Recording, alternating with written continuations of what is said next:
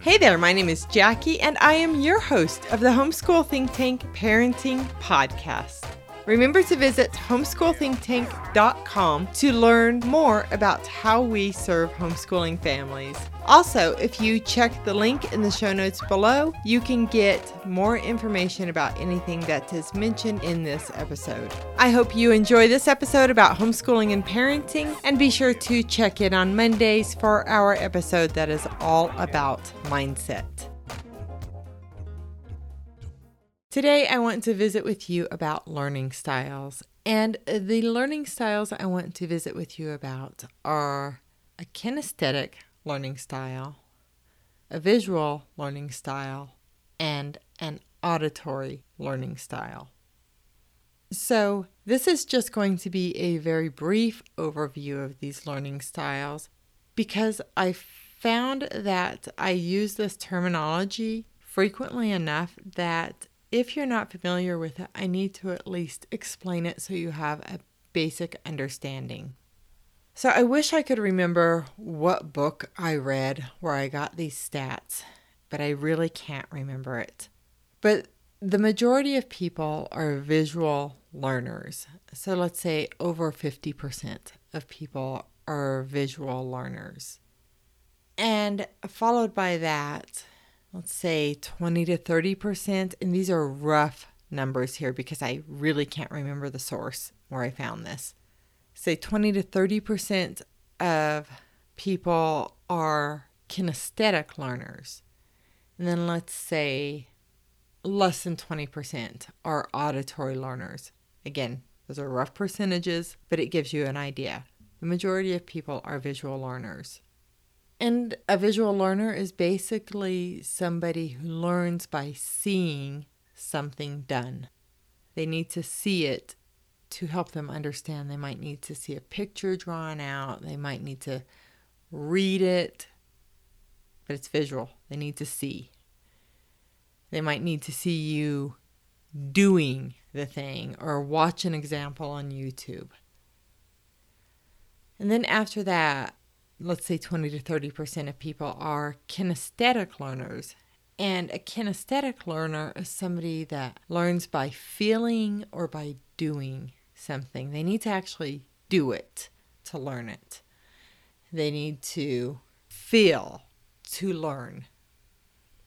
And I'll give you an example of that.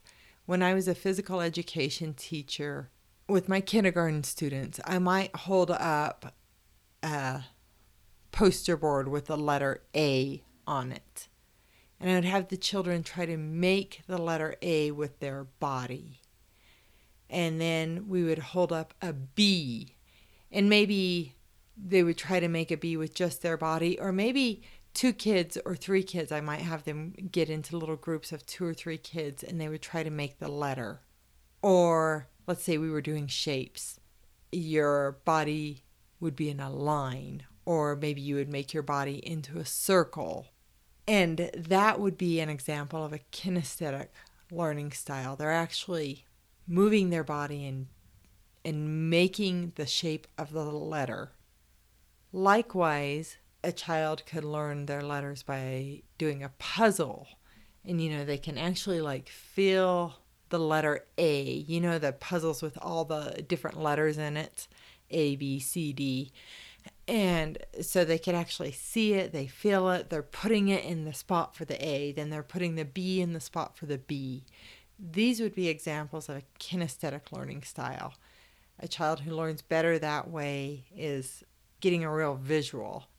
And clearly, they're going to need to learn by doing the let, you know, drawing the letter. But a child who is a kinesthetic learner is going to learn their letters better by drawing by making those shapes with their body or making the letter A out of Play Doh or doing the puzzle versus just seeing it written on a chalkboard or just seeing it in a book. That would be more of a visual learning style. Now, then, less than 20% of people, approximately, are auditory learners. So they need to learn by hearing if you're listening to this podcast, you may very well be an auditory learner. I am most certainly high in auditory, which is part of why I like podcasting so much. And I learn by listening to a lot of podcasts. However, I also learn well by reading the book, you know, visually seeing it. And, you know, you could visually see something in a YouTube video, right? But if you are preferring podcasts over watching something on YouTube, you're likely an auditory learner, or maybe it's just convenient for you because you don't have to also watch, which is why I listen to a lot of books on Audible because I don't have to stop and sit down to read. I enjoy reading, but my time is limited, so that is a way for me to learn is through Audible. And even when I buy courses, I've done an awful lot of online courses. Even if they have a video component, maybe they don't have just the audio, a lot of times I'm not watching the video. I'm just listening to it. Now, I'll stop and watch if I need to actually see something, but I'll just listen because I can do that while doing other things. So, those are your three primary learning styles auditory, kinesthetic, and visual. So, visual, most people are visual learners. They need to see things, they need to see how something is done. And then, after that, people are kinesthetic learners where they need to feel it. They need to be very active. If you have a really active child, they are likely a kinesthetic learner. And then, auditory learners, learners who learn best by listening. Now, all of us, well, most of us, if you have a visual impairment or a hearing impairment, that would take that option away from you. But most of us learn best with a combination of these three learning styles. But it is really helpful to pay attention to your children to understand how they learn best because we tend to try to teach in the way that we learn best. Something else that can be helpful is not just observing, but also listening to the words somebody uses. If they say, I see that, or maybe they'll say, I hear that, or I feel that. But their language is oftentimes representative of their learning style. So if they say, if they use the word see more, or hear or feel, you're getting a sense of their possible best learning styles. All right, that's it for this week. Live and learn your way. My name is Jackie, and I am your host of the Homeschool Think Tank Parenting Podcast. Bye bye. I want to say thank you for listening to the Homeschool Think Tank Parenting Podcast. If you've enjoyed this episode, I'd like to ask you to take a moment to follow this podcast and share it with a friend. Remember to check the show notes for a link to the article that corresponds with this podcast episode.